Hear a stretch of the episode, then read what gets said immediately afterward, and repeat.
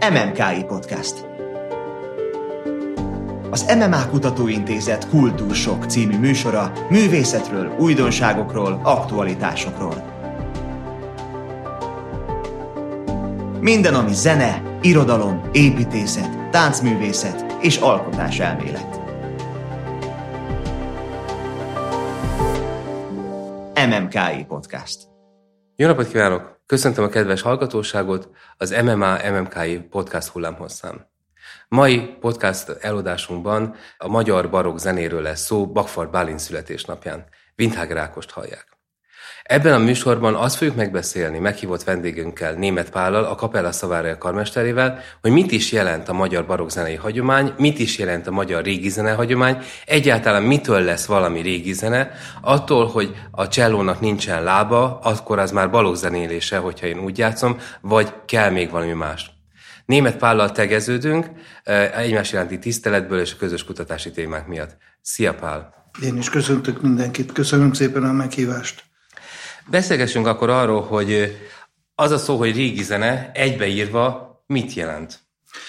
Ez azt jelenti, hogy én nem igazán szeretem, hogy őszintén és röviden válaszoljak, rá, hogy kicsit komolyabb legyek. Ez azt jelenti, hogy egy ilyen irányzat féleséget neveztek el, már évtizedekkel ezelőtt nemzetközi zenei porondon, akik a régebbi zenét megpróbálják, és megpróbáljuk úgy megszólaltatni, hogy az minél közelebb legyen részint a szerző eredeti szándékához és akusztikai körülményeihez, illetve hogy ez a mai kor emberének is úgy szólaljon meg, mintha most születne. Nem egyszerű feladat.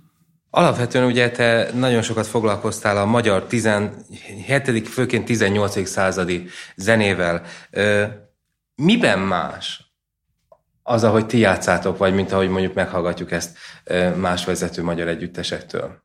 Hát ugye sokféle más együttes is létezik, és az ember mindig megpróbál eljutni a szerzőhöz, a szerző gondolataihoz, céljához, és azt úgy élővé tenni ma, aminek a egyik fő része, hogy, hogy a szerzői kéziratokat, azokat, akik ezzel foglalkozunk, tehát én nem egyedül vagyok ezzel a világban, hál' Istennek, hogy a szerzői kéziratokat próbáljuk becserkészni, és azokat tanulmányozni, tanulni, kell hozzá nagyító, meg mindenféle egyéb tanulmány, és ez lehetővé teszi, hogy mindig úgy szólaljanak meg a művek, mintha ezek ma születtek volna. És ez megvan a, a, az egész régebbi korok mindenféle zenéjénél, és így a magyar zenetörténetbennek a, a, a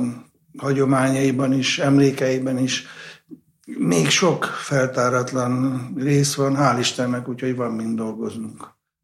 Értem, akkor induljunk az egyik legkedvesebb szerzővel, akiről azt látom, hogy nagyon sok CD-t adtatok ki, Mihály Haydn. Mihály Haydn milyen zene?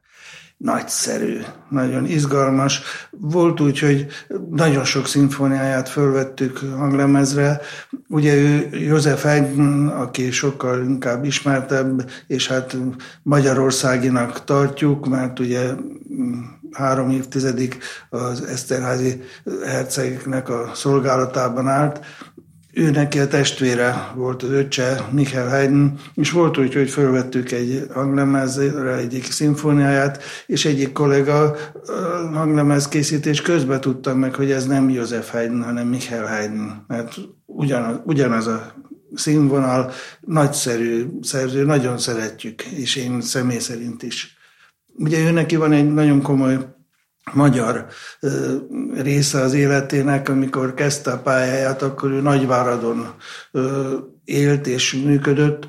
Ott volt egy kiváló püspök, a Patacsics Ádám, aki elhatározta, hogy ott hát kicsit rossz volt, de a világ végén Európát teremt. És ez ennek egyik része volt, hogy olyan zenei kultúrát teremtett, hogy a legjobbakat szerződtette és csábította oda, Úgyhogy Mihály is ott működött az ő udvarában. Aztán az utóda volt Dittersdorf, stb. Tehát egy nagyszerű zene élet volt.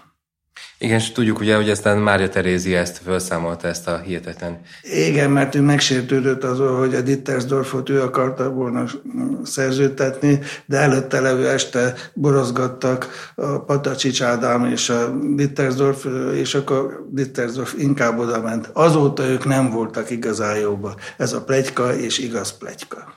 Értem. Mihály Haydn-től hogy kell elképzelni ezt a zenei világot, Mihály Haydn világát? Ez abszolút klasszikus bécsi zenei köznyelv, akkor még elég egységes volt, és ő a korának az egyik legnagyobb és legelismertebb egyházzenei zeneszerzője volt szinten megszámolhatatlan, milyen sok egyházzenét komponált, és Nagyvárad után ő elszerződött Salzburgba, és ott maradt. Nem volt hajlandó a testvére József Haydn örökébe lépni, pedig nagyon csábították, hogy az Eszterházi udvarba menjen át, de azt mondta, hogy ő jobban szereti azt a bort, ami ott van Salzburgban, és ott jól érzi magát, megírja minden héten, ami szükséges egyházzenéjét, ezzel őt elismerik, nem is vágyik többre. Tehát egy nagyon szerény, visszahúzódó, bölcs ember volt, és rendkívül tehetséges. És ugye úgy tudjuk, hogy ő tanította a fiatal Mozartot. Igen, hát akkor ott egy városban voltak, azért az nem volt egy túl nagy város, és aki, aki értett a zenéhez, és hát ugye Mozart úgy született, hogy már értett hozzá, ők óhatatlanul mm, találkoztak, és mivel Mihálynek nagy tekintélye volt, ezért a papa, a szigorú Leopold Mozart jó szívvel vette, hogy a Mihály foglalkozik a fiával. Azt szokták mondani, hogy a Mozart Requiem és a Mihály Haydnnak a Requieme között van e, rokonság. Te ezt, mint karmester észrevetted -e? Tehát van eznek valami valós alapja? Nagyon érdekesek ezek a búvópatakok, amik úgy, úgy vannak a zenetörténetben, és hát ugye ők, mivel nagyon közeli, jó ismerősök voltak, ez természetes, hogy, hogy egyik zene egyik zeneköltő hatott a másikra. De van egy másik érdekesség. Most éppen Handel egy nem igazán ismert oratóriumával foglalkozom, amit be fogunk mutatni. Ez nekünk egy, egyfajta missziónk, hogy összes Handel oratóriumot bemutatjuk, amiknek több mint a felét Magyarországon soha nem szólaltatták meg. Ez a József és testvérei. És ennek a, a záró tételének a témáját Mozart a Requiem első tételének a, az ellentémájával egy az egybe felhasználta. Ezek nagyon érdekes dolgok. Igen, mondják is a zenészeit, hogy te nagyon szereted Hendelt. Miért pont Hendelt? Miért nem Bachot vagy Vivaldit? Bachot és Vivaldit, és hát amikor az a, az a jó, hogyha az ember mindenevő, és, és nem kritikával, hanem alázattal nyúl a zenékhez. Tehát ma, ma reggel például a Bach karácsony oratóriumot nézegettem, mert azt is elő fogjuk adni decemberben. Tehát itt nincs, itt nincs különbségtétel, és egy kicsit visszakanyarodva, ugyanígy nincs különbségtétel József és Michael Haydn között. Kicsit azért foglalkozom én többet talán Michael mert ő szerintem méltatlanul kicsit árnyékban van, és az fontos, hogy, hogy bemutassuk azokat az értékeket, amik úgy, úgy megbújnak. És hogyha ennek még magyar és magyarországi zenetörténeti vonatkozása is van, az meg egyszerűen boldoggá tesz bennünket. Azt mondják, hogy nagyon jó hangulatú próbákat tartasz, meg a, a, nyilván a előadások is ugyanilyenek, csak akkor ugye nyilván átszellemültebbek a zenészek. Hogy, hogy érzed, mi, hogy fogadja a közönség ezeket a régi darabokat? Őket nem érdekli a közönséget, nem érdekli, hogy régi darab, nem érdekli, hogy bélhuros a hegedű. Most leszámítok egy snob réteget, akiket viszont lehet, hogy csak ez érdekel, de most nem erről beszélek. Tehát aki elmegy egy koncertre, és ő azért megy, hogy a búját, baját elfeledje, és föltöltődjék, ezért is van ennek az úgynevezett régi zenei mozgalomnak, vagy irányzatnak óriási népszerűsége, mert ez az egész korszak, ez mindig pozitív, tehát nincs negatív előjele. A hit az minden szerzőnél ott van, és az sokféle hitet is jelent, és akkor a közönség ennek nagyon örül, és jó szívvel veszi. És hogyha ezt mi jó szívvel és őszintén, becsületes felkészültséggel ö, tálaljuk, akkor annak mindig nagyon jó a foganatja. Maradjunk még ennél a provokatív témánál. Amikor megalapítottátok a Szavária zenekart, nem kaptatok sok támadást? Vagy na, könnyedén sikerült megalapítani azt, hogy lesz egy ilyen barokk uh, magyar együttes? Ez nagyon régen volt, de akkor nem biztos, hogy már éltél. Ez 80-as évek legeleje, 79, amikor én ezzel elkezdtem foglalkozni, sőt, még zeneakadémista voltam, amikor kedves barátom Karaszon Dezső, orgonaművész, zenetörténész fordította a Doningtonnak a barokk zene előadásmódja című könyvét, ami egy alapvetés, és akkor áthozta időnként, amikor érdekességet talált a másik szobába, tehát ez még 70-es évek első fele, amiről beszélek, ez régi történet. És aztán az értelmes emberek és nyitott lelkű, fülű, szívű emberek, azok érdeklődve fogadták ezt akiknél viszont ugye kicsit veszélybe került, hogy eddig egyfajta módon játszottak Bivaldit, vagy Bachot, vagy mit, és akkor itt van valami, egy olyan irányzat, vagy meglátás, akik máshogyan közelítenek, ott kicsit ezt veszélybe érezték, úgyhogy volt bizonyos támadgatás, de mivel én nem szeretek vitatkozni, és, és, és igyekszem most mosolyogva élni, és ez jó. És e, emiatt a támadások egyszerűen leperegnek rólam, leperegtek akkor is, és nagyon sokan, akik úgy kételkedve fogadták az egészet, később nagyon jóban lettünk, és, és igazat adtak, és jókat dumáltunk, tehát amit kérdezel azzal kapcsolatban, azt mondom, hogy hál' Istennek ez nem érdekes. Na jó.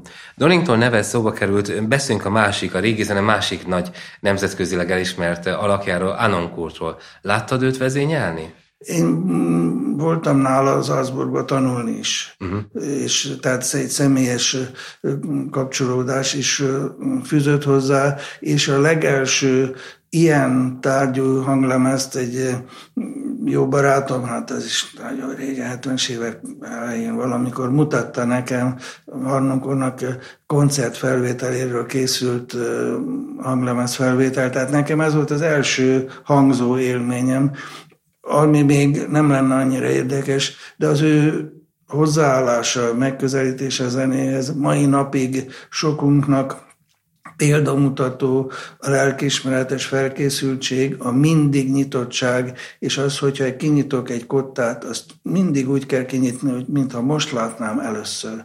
Ez óriási tanítása volt Arnunk úrnak, és akkor meg kell vizsgálni az egész környékét, hogy az mikor született, hogyan, miért, kinek szólalt meg, kiszólaltatta meg, és utána hogy ezt most, mikor, kinek, hogyan szólaltatjuk meg. Ezek nagyon erős tanítások voltak tőle, és mint előadó művész pedig szenzációs volt, hogy Salzburgba előadtunk János Passiót, és ő, ő dirigált, tehát azért van ilyen többszörös személy kötődés, sőt egyszer egy fagot is vett, fagottot is vettem tőlük, úgyhogy itt, itt ez több, hát kis, kis ország ez az egész Európa, úgyhogy, úgyhogy ő hozzá sok szál fűzött, és a mai napig nagyon hálás vagyok neki, és sokan nagyon hálásak vagyunk, és példakép.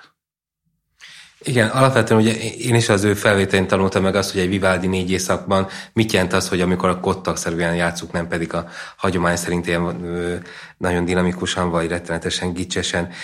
Neked mi volt a legnagyobb élményed ebben a régi zenét? Tehát mi volt az, amikor egy, egy ismert művről rácsodálkozta, hogy ez egészen más, hogy is megszólalhat?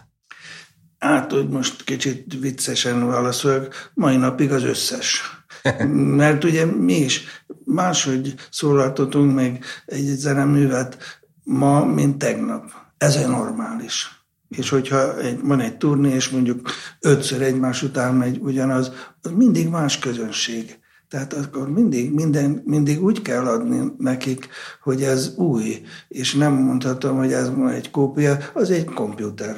Az ugye mindig ugyanazt nyomja ki, nem, nem hibázik, ha jól van betáplálva, és amúgy érdektelen. Tehát mindig az újdonság varázsa, ez együtt a régi mm, zenéhez való viszonyunkkal, ez nagyon-nagyon fontos. Emiatt vagyunk egyébként sok szempontból közös nevezőn, hogy úgy mondjam, kicsit furcsán fogalmazva, nem én találtam ki, az új zenészekkel, tehát akik a ma élő zeneszerzők és az ő zenéiket megszólaltató kollégák. Ugyanaz a feladatunk.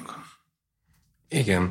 Ö, azt láttam, hogy mostában ö, játszottátok a Nelson misét. Ö, hogyan, hogyan lehet hozzáfogni egy ilyen Nelson miséhez, amikor egészen más környezetben vagyunk? Nelson mise az egy csoda és annak is a Benediktus tételében, ugye a Benediktus a legbensőségesebb rész, egyik legbensőségesebb része mindig a Szentmisének, és azt megszoktuk, hogy szólisták éneklik, és lírai, és nagyon nyugodt, és, és befelé forduló, és úgy gyönyörű, stb. Ez a része is megvan a Nelson misének. Aztán egyszer csak megszólalnak a trombiták és az van, aki azt mondja, hogy az harci riadó, én szerintem meg az utolsó ítélet. És az egy hihetetlen freskó helytől, egy michelangelo freskó, és akkor, akkor van ez a trombitás szakasz ott a Benediktusban, és akkor az lezajlik, lekerekítés, akkor jön újra az Ozanna, és ennyi, mintha mi se történt volna hihetetlen pillanat. Úgyhogy ez, ez mindig borsódzik a hátam, amikor ott akár csak hallgatom, akkor amikor beintek a trombitásoknak, hogy és most jön az a trombita fanfár, és ez döbbenet. Ez egy csoda. Amúgy is, hát persze én is olyan szerző, hogy bárhol nyitjuk ki az életművet, és akkor csodálkozunk, hogy mennyi ötlet, szenvedély, szellem van a zenéjében. Ugye vannak karmesterek, akik kifejezetten azt szeretik, hogyha harsog a zenekar, ilyen nagy fényes színeket választanak, és újra és újra azokat a művekhez nyúlnak, amelyekben ezt a e, rossz értelme vett romantikus dobzódást lehet megmutatni. Én azt néztem, hogy amiket te vezényeltél, abban nyilván megvannak a nagyon fényes, nagy zenekaros alakítások, de nagyon sokszor fordulsz olyan együttesekhez, meg olyan művekhez, amik kifejezetten kamara együttesek. Ez alkati kérdés? Biztos alkati kérdés is, ezt nem tagadom. Nem én találtam ki régi nagyszerű szó, karzatkarmester. Én nem az vagyok. Nem is karmester vagyok, én talán primus inter pares, tehát az első egyelő között talán. Ezért sokszor ülve dirigálok, mert mi kamarázunk. Uh-huh. És akkor az sokkal jobb. Néha azért, mert fáj a derekam, de ugyanúgy meg tud szólalni egy hatalmas oratórium. És amit kérdeztél, a harsogás, ugye, hogyha ha, ha mindig villámlik, akkor világos van. Uh-huh. Ezt én találtam ki, és erre büszke is vagyok. Viszont, hogyha, hogyha egy tételben kétszer van fortissimo, ahol írta a szerző egyébként, és akkor az két villámlás, és akkor az megmarad benned. De hogyha ott kezdem, akkor, akkor kiabálok folyton. Hát mi most normálisan Igen. beszélgetünk, nagyon megsértődni, hogy én itt elkezdenék ordítani. Ugyanez Igen. a zene is. Beszélgetés, karnonkor, beszédszerű zene. És akkor, akkor ebben benne van a lényeg. És akkor ami igazán fontos, ugye akkor azt kiemeljük. De hogyha állandóan kiabálunk, akkor semmi se fontos. Úgyhogy én nekem nincs jó véleményem arról, hogyha, hogyha valaki azt mondja, hogy többet. Zádori Mária, aki a legnagyobb művésznő egyike, akivel vala életemben találkoztam, ő volt, mesélte, hogy ő nem szerette a modern zenekarokat, mert hogy hangosak, és volt, hogy, hogy a pályája ívelt fölfelé, volt nevelme, és akkor meghívták valamilyen modern zenekarhoz, és a karmester ledöbbent, hogy ő neki nem volt nagy hangja, amikor énekelt, de az gyönyörű, és fantasztikusan mm, tudott vele bánni, és akkor a karmester azt mondta neki, hogy adjon többet. Marcsi azt mondta, viszont látásra azonnal abba hagyta ezt az együttműködést, mert azt mondja, ez ennyi, Tehát, hogyha valaki ezt nem hallja, akkor nem ért hozzá. Úgyhogy ez nagyon érdekes történet. Én ugyanígy vagyok. Volt olyan, ugye nekem az egyik szakmám az, hogy fuvolás vagyok, sőt, hosszú évekig játszottam zenekarokban, modern fuvolán is, nagyon szerettem is, csak hát nem lehet egyszerre egy fenékkel több lovon ülni, úgyhogy azt sajnos abba kellett hagyni, pedig néha, néha most is arról álmodom, hogy Daphne és Chloe-t fuvolázom, tehát azért ezek gyönyörű dolgok. De hát a barokk fuvola az, az sokkal intimább hangszer, színgazdagabb, de sokkal kisebb a hangja. És ott is volt már, hogy tagadjak többet, mondom, akkor trombitát kérek. Mert ez másik világ. Úgyhogy nem lehet összekeverni.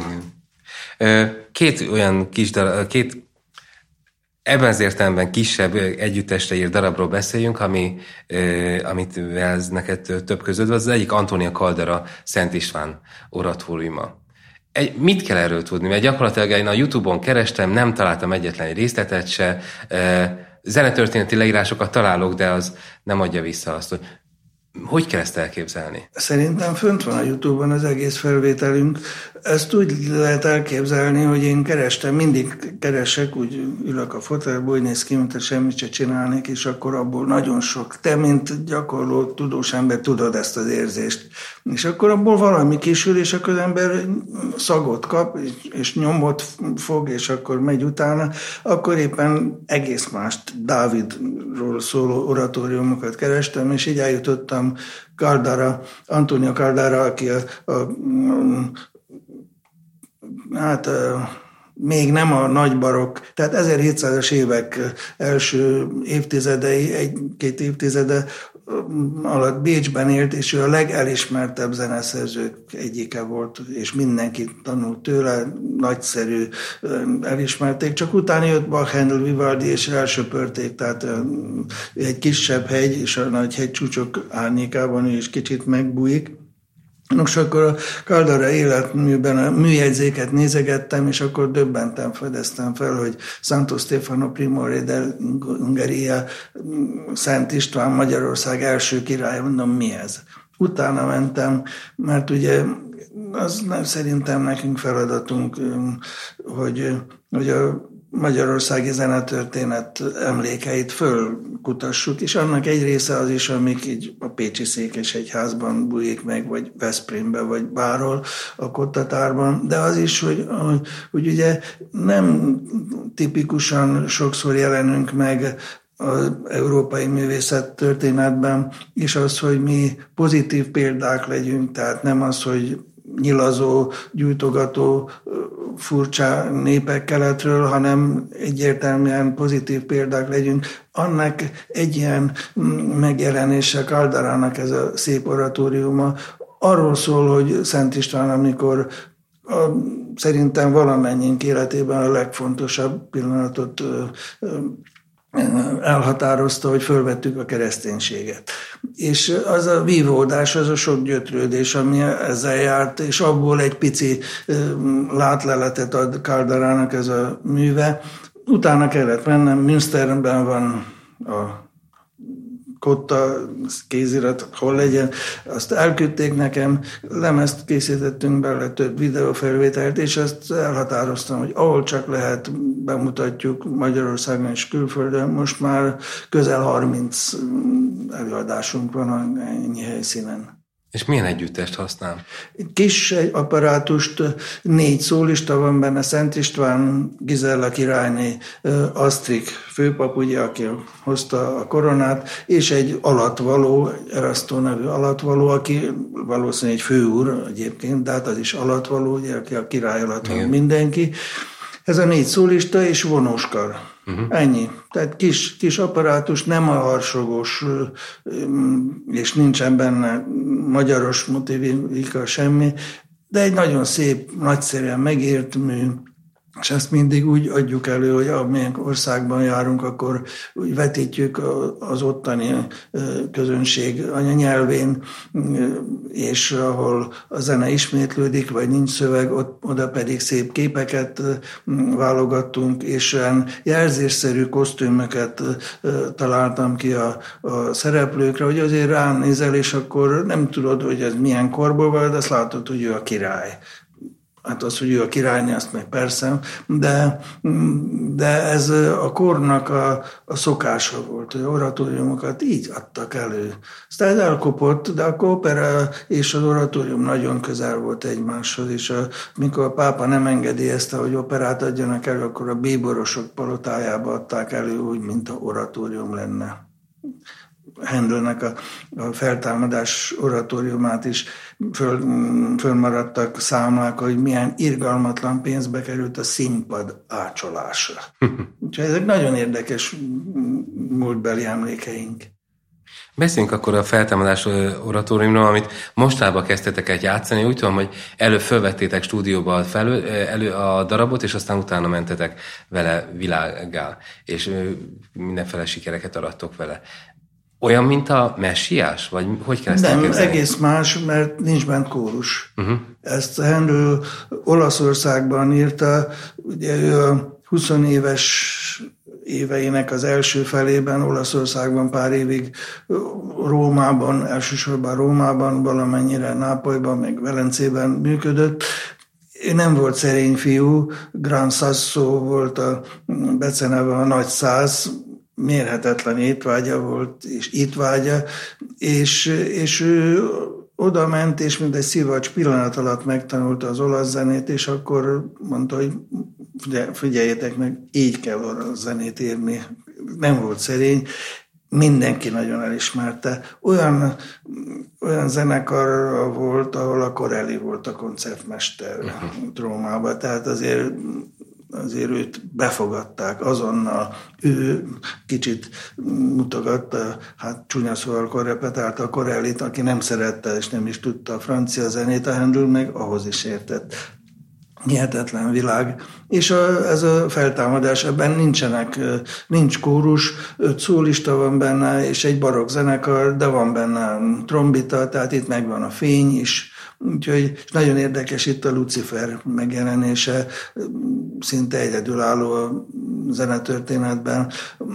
Nem, a, nem az a figura, akit azonnal elökünk a lépcsőn, hanem és a vívódó, és az angyal, ahogy összeütköznek és vitatkoznak, és az Endrőnek a későbbi opera szerzői vénáját már itt megmutatja.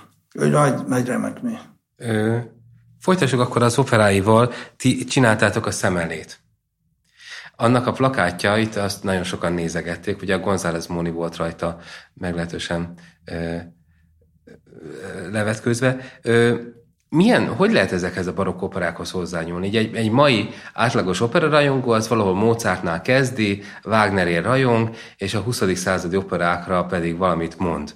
Uh, Hogy nem érdekli. Igen, igen legtöbbször ezt, még, tehát még Richard Strauss Frau tenyere is csak legyintene.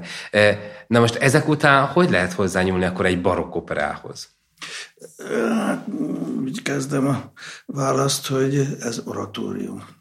Uh-huh. Tehát úgy, úgy, úgy nyúlok ehhez az operához, hogy ez eredetileg egy oratórium.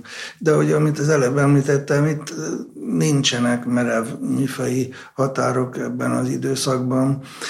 És ez remele az nem az én ötletem volt, a közelmúltban elhunyt Moldován Domokos rendező kollégának az ötlete volt, hogy ebből legyen színpadi előadás, és aztán lett is belőle, előadtuk több helyen is, és jó visszhangja is volt, és, és nagyon jó fordulatai vannak, mind zeneileg, mind pedig színpadon megjeleníthető fordulatai is, úgyhogy ezért is választottuk ezt, és nagyszerű zenék. Hát persze ennél is az a kategória, hogy minden zenéje jó.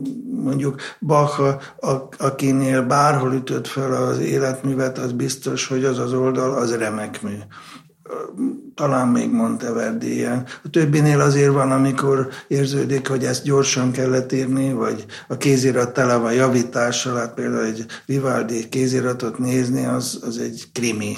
Ugye kisilabizálni, hogy akkor melyik a végső megoldás, hogyha ezt nagyon gyorsan kellett írnia. De, de ez a szemele, ez, ez is egy olyan remek mű, ami opera oratórium, vagy oratórium opera lehet válogatni, hogy hogyan közelítsen meg. Nagyon szereti a színpadot. Van olyan, ami zenemű nyilvánvalóan, amelyik nem igazán kiállt a színpadi megvalósításra, de azért hadd meséljek valamit, hogy ezelőtt, hát nem tudom mikor, 30 éve, telnek az évek, évtizedek, hogy egyszer csak kaptam egy telefont, hogy, hogy Duisburgba Duisburg, ugye csak az ott Duisburgnak mondják, hogy ott lesz egy nagy fesztivál, és ott elő kellene adni Bach János passióját Gelsenkircheni modern tánc együttessel együtt. Színpadi megfogalmazásba, és mi az árokba. És én először azt mondtam, hogy hagyjanak engem békén, ez modern táncok, a passi, az a passi az úgy gyönyörű, ahogy van, elmélünk kész. És erőltették, hogy ez a produkció, ez megy náluk már régóta, a Harnonkornak az első János Passió felvétele a gépzene, csak most azt szeretnék, hogy legyen élő zenei előadás, és kerestek egy olyan őrültet, aki hajlandó a Harnonkor tempóét egy az egyben átvenni, hiszen a táncosok léptei arra Igen. voltak kitalálva. És akkor erőltették, hogy kiröpültem, megnéztem az előadásokat, és elájultam. Csodálatos volt. Pedig teljesen modern koreográfiával, csak egy zseniális, nagyszerű táncművész álmodta meg, és elmentünk, és, és utána mindenki fölhívtak az árokból is a színpadra, szinte még most is ott van a közönség, és tapsol, annyira nagyszerű, ilyen sikerült. Úgyhogy van, amikor az ember előítéletes, és azt mondja, hogy ez, ez nem odavaló, aztán mégis. A János Pasiót idén is előadtátok. És őt jövőre is fogjuk. Az ember valahogy azt gondolja, hogy amikor ilyen művekhez nyúl az ember, mint mit tudom, a Trisztán, vagy, a, vagy egészen más kategóriában, de a János Passió, akkor úgy valahogy nem vesz levegőt, vagy nem. Tehát, hogy valami olyan tisztelet van az emberben kívülről. Milyen az, amikor ehhez bele kell nyúlni, és, és igenis kell mutatni a negyedeket, és rá kell szólni a fagotosról, hogy fisz? A, amikor Salzburgban voltunk, és a Sarnonkor a próba elején elkezdtük a, az e- nyitó tételt, és ott hömpölyögnek a vonosok, tűrorűra, tűrorű, és akkor, akkor ezt úgy túl levegősen játszottuk, hiszen azt tanultuk, és Arnonkor két hang után azonnal leállította, nein, cubarok, mondta szó szerint magyarul, hogy túlságosan barok. Ez nem, ez zene. Gyerünk, és ez az ott honpölyög, és akkor majd, hogyha jól megágyazunk a dallamnak, akkor születik meg. De ha túl fontos a kíséret, akkor elvész a fontossági sorrend, úgyhogy Úgyhogy ez nagy tanulság volt, és most is úgy állunk hozzá, mindig, hogy most látjuk először. Ez tudom unalmas ezt mondani, és nehéz megcsinálni, de nagyon érdemes. Úgyhogy most is ez van, hogy, hogy igen, János Passió,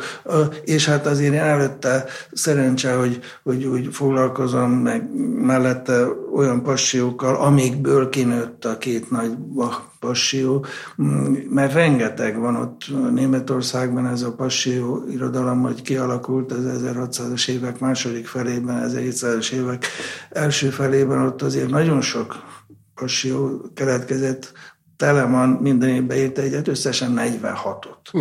Úgyhogy azért ez azt jelenti, hogy és a kisebb szerzők is rengeteg van, és kisebb apparátussal, csak énekessel, kamarazenekarral, stb. Nagyon izgalmas világ, és akkor ez olyan, mint amikor közelítünk egy nagy hegycsúcshoz, és még előtt a virágos réten vagyunk, azt egy kis dombocska van, egy közepes hegy, és akkor egyszer csak már ott vagyunk. Tehát ez nagyon, nagyon tanulságos volt, és van ez az út, hogy, hogy ami oda visz a János Passióhoz. A, ugye is csináltátok a Telemann Brokes passiót is.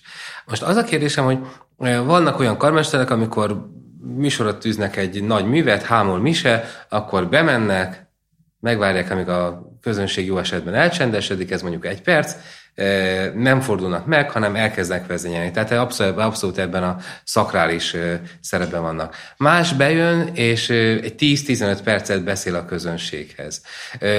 Nyilván mind a kettő akkor működik, hogyha a közönség erre vevő. Te hogy, hogy, hogy készíted fel a közönséget? Te milyen, milyen módon lépsz velük kapcsolatba? Amikor olyan a műsor, hogy fontosnak érzem, hogy információkat kell közelni a közönséggel, ezt úgy szoktam mondani, hogy, hogy pár mondatot ad mondjak, hogy, hogy tudják, hogy mire számítsanak. De nem beszélek sokat, és nagyon léleg, lényegre törően, mert amit mondtál, 10-15 perc az sok. Akkor már 5 perc után egyre keményebb a szék, és egyre többen köhögnek, és utána a zene már igen. Nem lesz olyan érdekes. Van, amikor fontos, mert hát az emberek nem tudják, és akkor azért örülnek neki, hogy akkor az ember kézen fogja őket, hogy igen, ez a szerző, ez a darabja, stb. De van, János Pasi előtt nem kell beszélni, mert hát minek? Azért, aki oda megy, az már úgy tudja, hogy mire megy.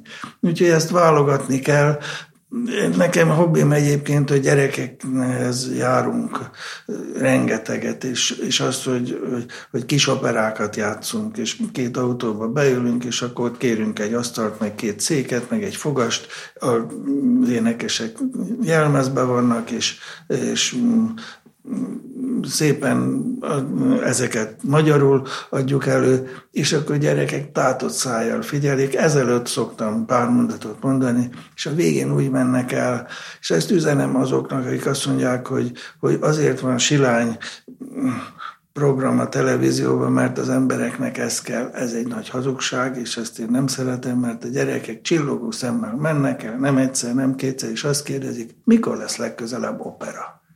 Ez mint a mesébe olyan. És akkor megyünk, és akkor legközelebb is lesz. Úgyhogy ezek, amit kérdeztél, hogy beszélni a közönséghez, csak jót és jól, és keveset. Igen, egy másik dolog, amit már említettél is, hogy ugye oratóriumot, meg pasiót, egyáltalán vokális művet úgy jó hallgatni, hogy értjük, hogy miről énekelnek. Mondtad, hogy a Kalderánál kivetítitek a szöveget. Ezt máskor is csináljátok? Ahol olyan modern berendezés van, hogy eleve van ilyen szövegkivetítő, ezt természetesen igénybe vesszük, vagy templomokban most már több helyen van, ott is segítség, ha nincs, akkor visszük a, a projektort, meg a vásznat, az direkt vettünk, hogy ne legyen technikai malőr, bárhova megyünk. Úgyhogy ahol csak lehet, ezt így megtesszük, vagy papíron kinyomtatjuk, hogyha kisebb közönség, kisebb létszámú közönség van, dalokat adunk elő, kantátákat, ahol nincs mód vetíteni, meg nem, vagy nem fontoskodunk ezzel. Úgyhogy ezzel igyekszünk mindig a közönséget kiszolgálni, hogy tudja, hogy miről van szó, mert hát azért a szöveges zenénél nagyon fontos, hiszen nem véletlen, hogy a szerző azt választotta. Igen, ugye ez, ez klasszikus nagy probléma szokott lenni, hogyha ez elmarad, mert akkor aztán mindenki néz balról jobbra, és azt hiszi, hogy önmagában egy démol akkortól valamit is fog tudni látni. Menjünk tovább. A magyar zene, egyház, vagy zenetörténettel foglalkoztál, és régen jelent meg egy cd ami a verbunkosról, a 18. századi magyar táncokkal. Foglalkozol még ezzel a verbunkos világgal? Időnként foglalkozom, hát természetesen ez is olyan, hogy, hogy azért jobb muzsikás együttesre, meg, meg olyan szakemberekre bízni, akik ezt anyanyelvi szinten ö, űzik, de nagyon birizgált ez a téma akkor, és ugye ez a verbunkos, ez eléggé aztán nemzetközi népszerű lett, és nagyon sok szerzőnél megjelenik itt-ott amat bizonyos zenékben. És az érdekelt ez, hogy keletkezett, és akkor sikerült kicsit utána menni. És akkor én még szombathelyen éltem, és akkor a Halmos Bélát elhívtuk pár napra, aki ott szabályosan kurzus tartott, ilyen népi hegedülés tárgyában, amire volt egyébként nagyszerű fogadókészség a kollégák részéről, egy páran ők maguk is ezt űzték, ezt a műfajt. Úgyhogy ez nagyon izgalmas kirándulás volt, de azért ezt én inkább meghagyom a szakembereknek. Uh-huh. És a nagy sikere volt annak a lemeznek egyébként, meg, meg úgy rávilágított ott a sarokban megbúvó értékekre.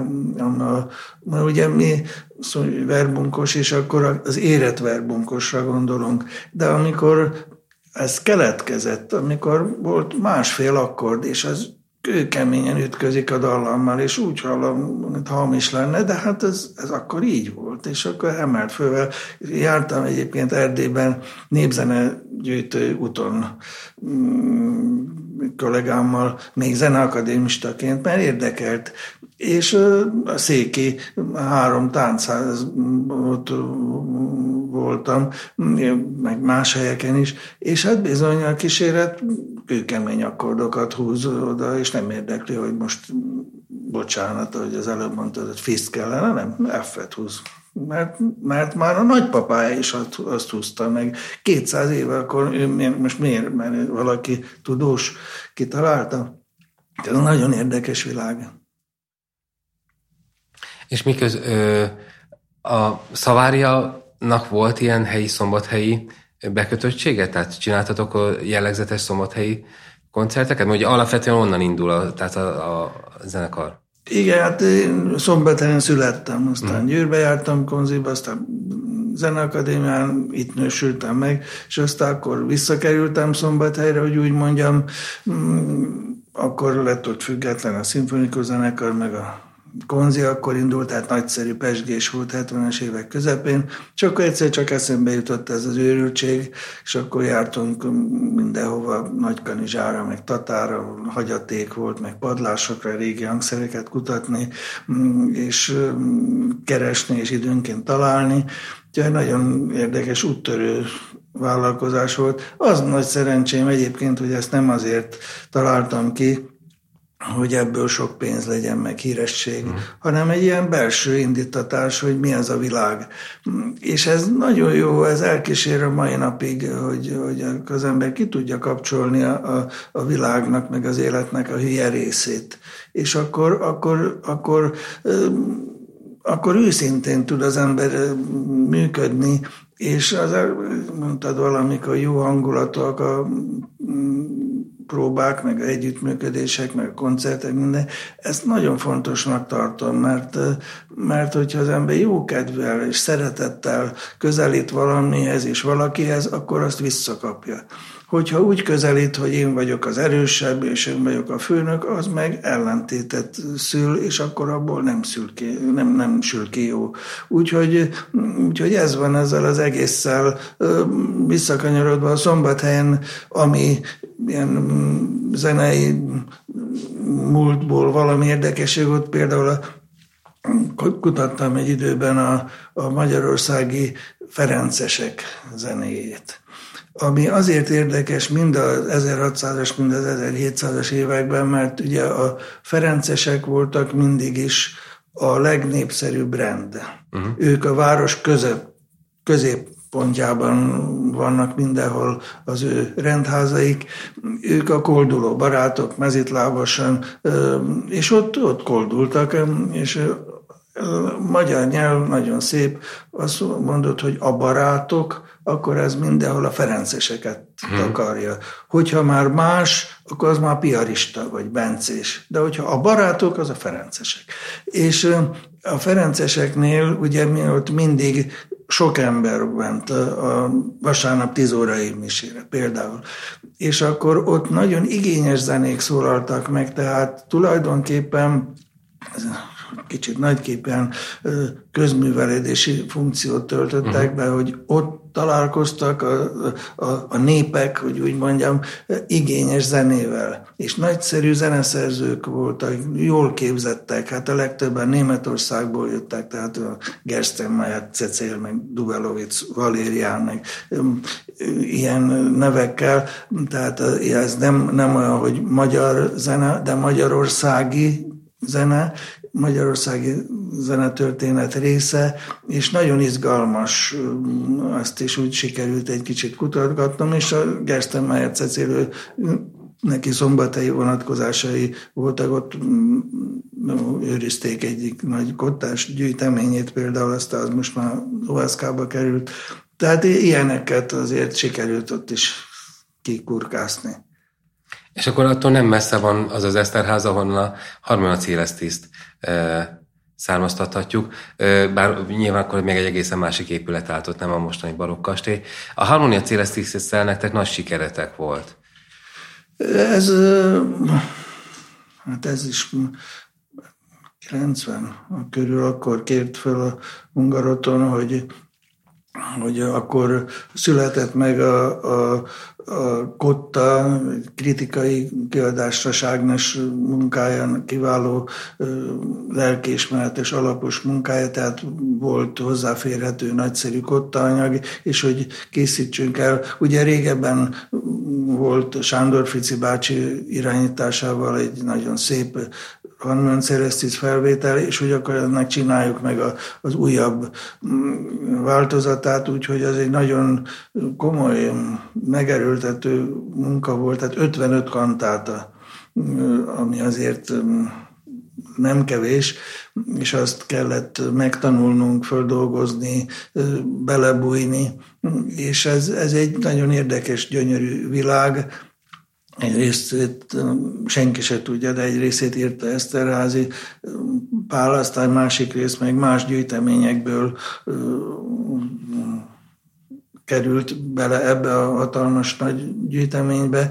Van olyan, ami mai napig katolikus népének, tehát azért ez nagyon szerteágazó, sokrétű sorozat, és aztán ebből amikor csak lehet, műsorra tűzünk, és soha nem az, hogy az 55 kantál. Tehát uh-huh. volt, aki ezzel megpróbálkozott, de azért az unalmas. Tehát ez nem koncertdarab. Tehát egy, egy mm, rajna kincse, azt beülsz, és tudod, hogy ez két óráig hallgatod a tetralógiának a nyitányát, de az mm. két órás. Na most a Harmonia Celestis nem olyan, hogy beülsz és akkor 55 kantátát meghallgatsz, mert akkor 14-nél elkezdesz sikoltozni, most nagyon csúnyán mondom, mert nem, nem oh. erről van szó, de, de nem koncertműfaj. De válogatást szoktunk, például öt kantátát kiválasztottam, ami az egyházi különböző részeiből fakad, és az úgy, mint egy szvitet, és ez mindenhol, hát külföldön persze természetesen, mert ez ez nem a megszokott repertoár, hanem, hanem Magyarországról valami, és nagyon igényes és nagyon szép zenék. Úgyhogy, úgyhogy ez egy nagy sziget nekünk a zenetörténetünkben, ez a Harmonia Celestis, szokták mondani, az egyetlen barokk emlékünk, ami így ebben a formában nem igaz, mert azért van egy csomó, ami úgy elbújik, de kétségkívül ez jelentős. Igen, ugye Vasai György most talált rá Georg Wernerre, és abból vannak most nagy előadásai. Hát a Wernernek azért egy oratóriumát én már régebben lemezre dirigáltam, mert jókat szoktunk derülni a Gyurival, hogy igen, azt mondja, ezt már ti csináltátok, úgyhogy azt ő most nem csinálhatja, de hát csinálja meg jobban, úgyhogy mi egyébként nagyon szurkolunk egymásnak, és nagyon elismerem, hogy Gyurit, és azt hiszem, és pozitívan gondolkozik a munkásságomról, úgyhogy ez nagyon jó dolog, és ezt azért meg kell mondjam, hogy, hogy vannak ellendrukkerek, mindenkinek vannak ellendrukkai, és addig érdemes élni, amíg az embernek vannak irigyei, mert akkor, hogy, akkor valamit csinál. És azért mi a Gyurival konzultálunk. Uh-huh szakmai dolgokról is, és ez nagyon fontos dolog, én nagy kölcsönös tisztelettel, úgyhogy, úgyhogy hogy ma már szóba hoztad, azért mondtam ezt. Akkor beszéljünk erről, hogy a magyar zenei élet ugye meglehetősen szűk ahhoz képest, hogy a társadalomban mekkora szerepet foglalnak el, de mint van a zongorásták társadalma, van a vonósoknak egy nagyon-nagyon erőteljes összetartó réteg, a fúvósok között is van. Van-e egy másik klaszterben a régi zenészek? Tehát van-e, mondhatunk-e őt, hogy magyar régi zenészek? Ez egy, ez egy csapat, egy társaság-e? Mm, igen és nem azért mi meg kell próbálnunk megélni, és azért annak egy komoly része az, hogy, hogy, hogy az ember munkához jusson, aztán hogy olyan helyzetben, mint én, hogy másoknak munkát tudjon adni, ez egy praktikus rész. Tehát ez, ez nem, nem erről kérdezel, tudom, csak mondom, mm. hogy, hogy ez, ez azért lefedi az életnek egy nagyon nagy részét. És aztán van a, magyar régi zenei világban olyan, akik úgy régebben voltak, már elkötelezettjejenek, és nagyon tiszteletre méltó nagyszerű munkásságot folytattak, és aztán akkor egy picit én voltam ebben az egyik úttörő, akik úgy megpróbáltunk ennek jobban alaposabban utána nézni, vagy máshogyan, vagy, vagy inkább azt mondom, a nagy barokk korszak, mert régebbi kollégák, akik régebben ezzel foglalkoztak, inkább reneszánsz zenét hmm. üztek, és ahogy azért a barokkal ott, és főleg így nagyobb művekhez nyúlva, ez, ez egy kicsit más. Aztán ezen belül természetesen, hát azért ez egy kis ország vagyunk, és azon belül, ahogy mondtad, ez egy nagyon kis réteg, mindenki ismer mindenkit, mindenki tud mindenkiről mindent. És tulajdonképpen jóba is vagyunk, tehát az ma velem játszik, holnap meg másra játszik, egyeztetnünk kell.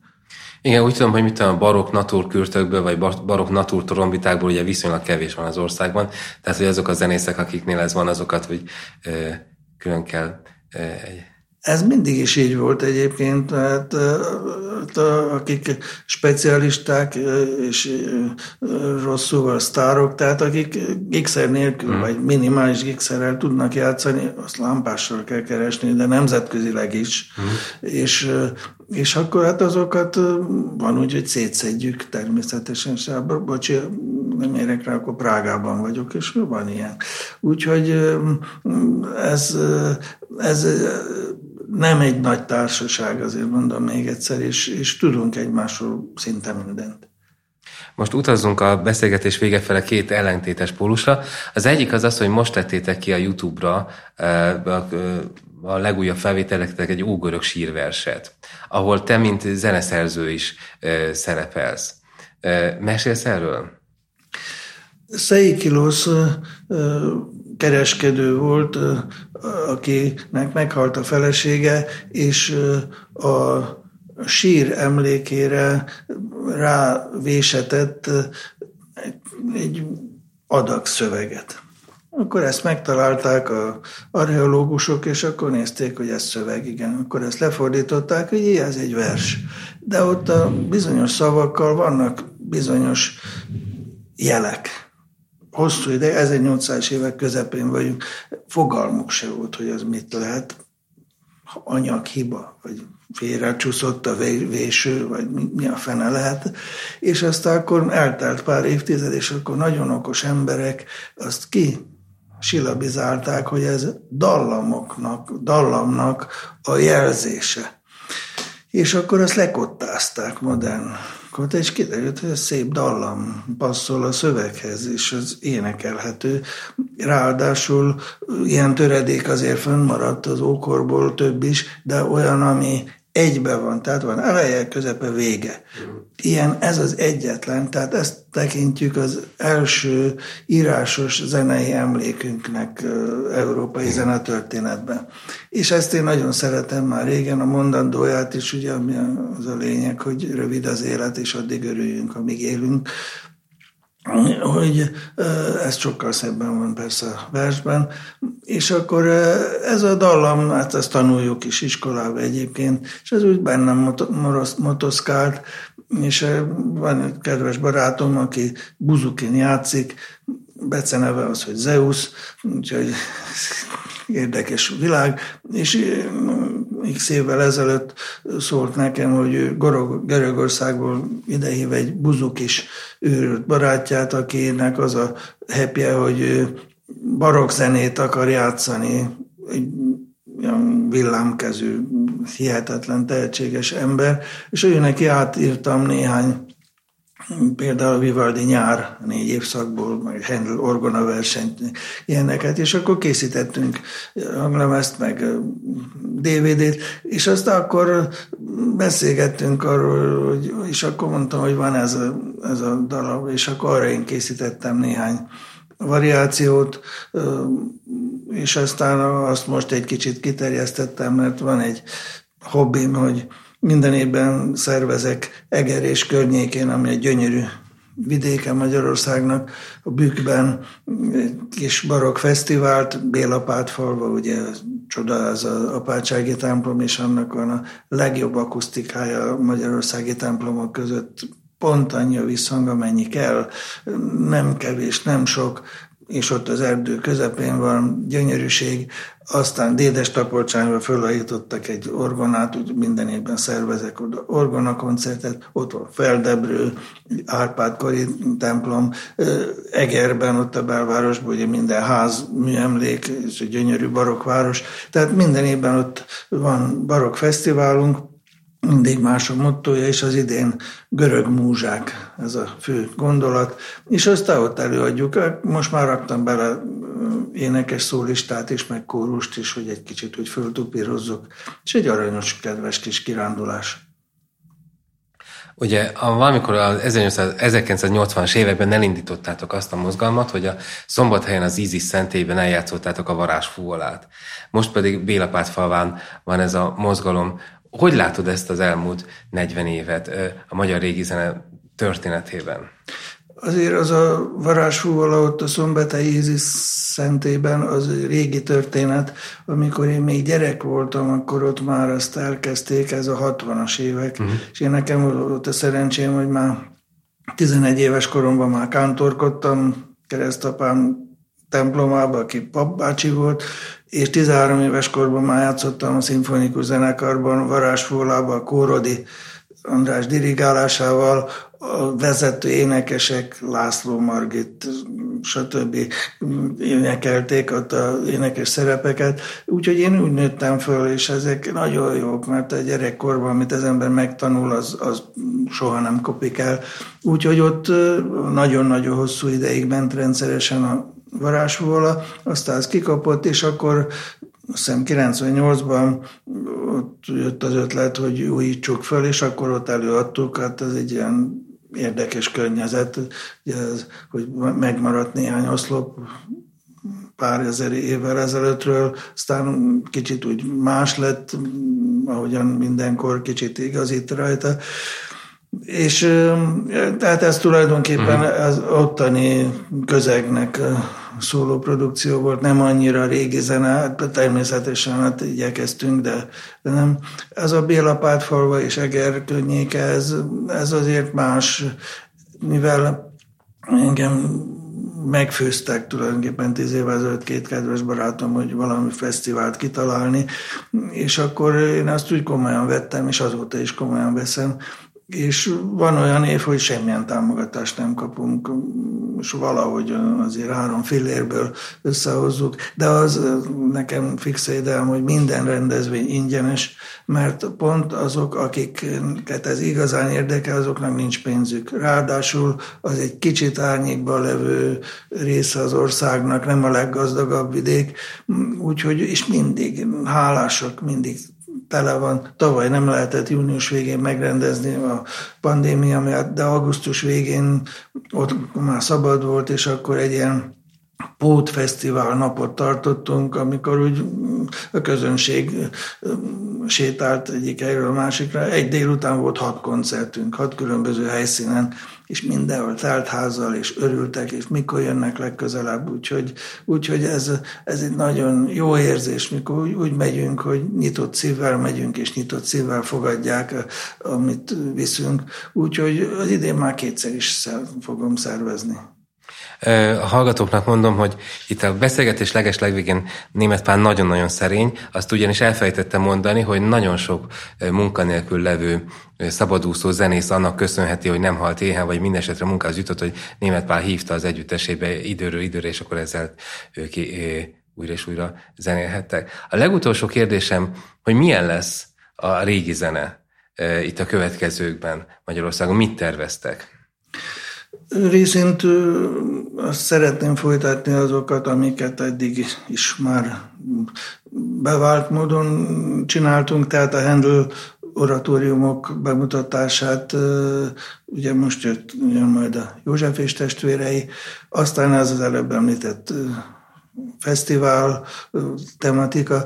Aztán egyszer csak eszembe jutott, hogy mivel a Nádor terem, ami nekünk egy ilyen kis centrumunk, vagy hogy mondjam, mm, az egy nagyon szép szecessziós épület, és nagyszerű terem, és ideális kamarazenére, és a mi műfajunknak különösen.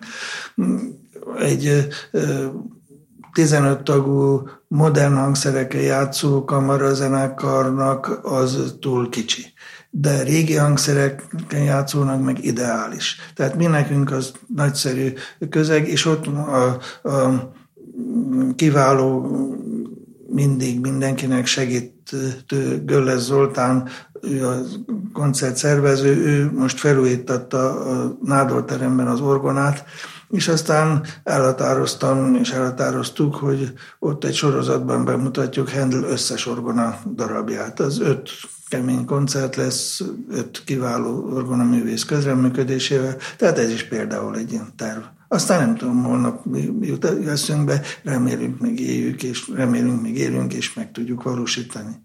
Én is nagyon kívánom ezt.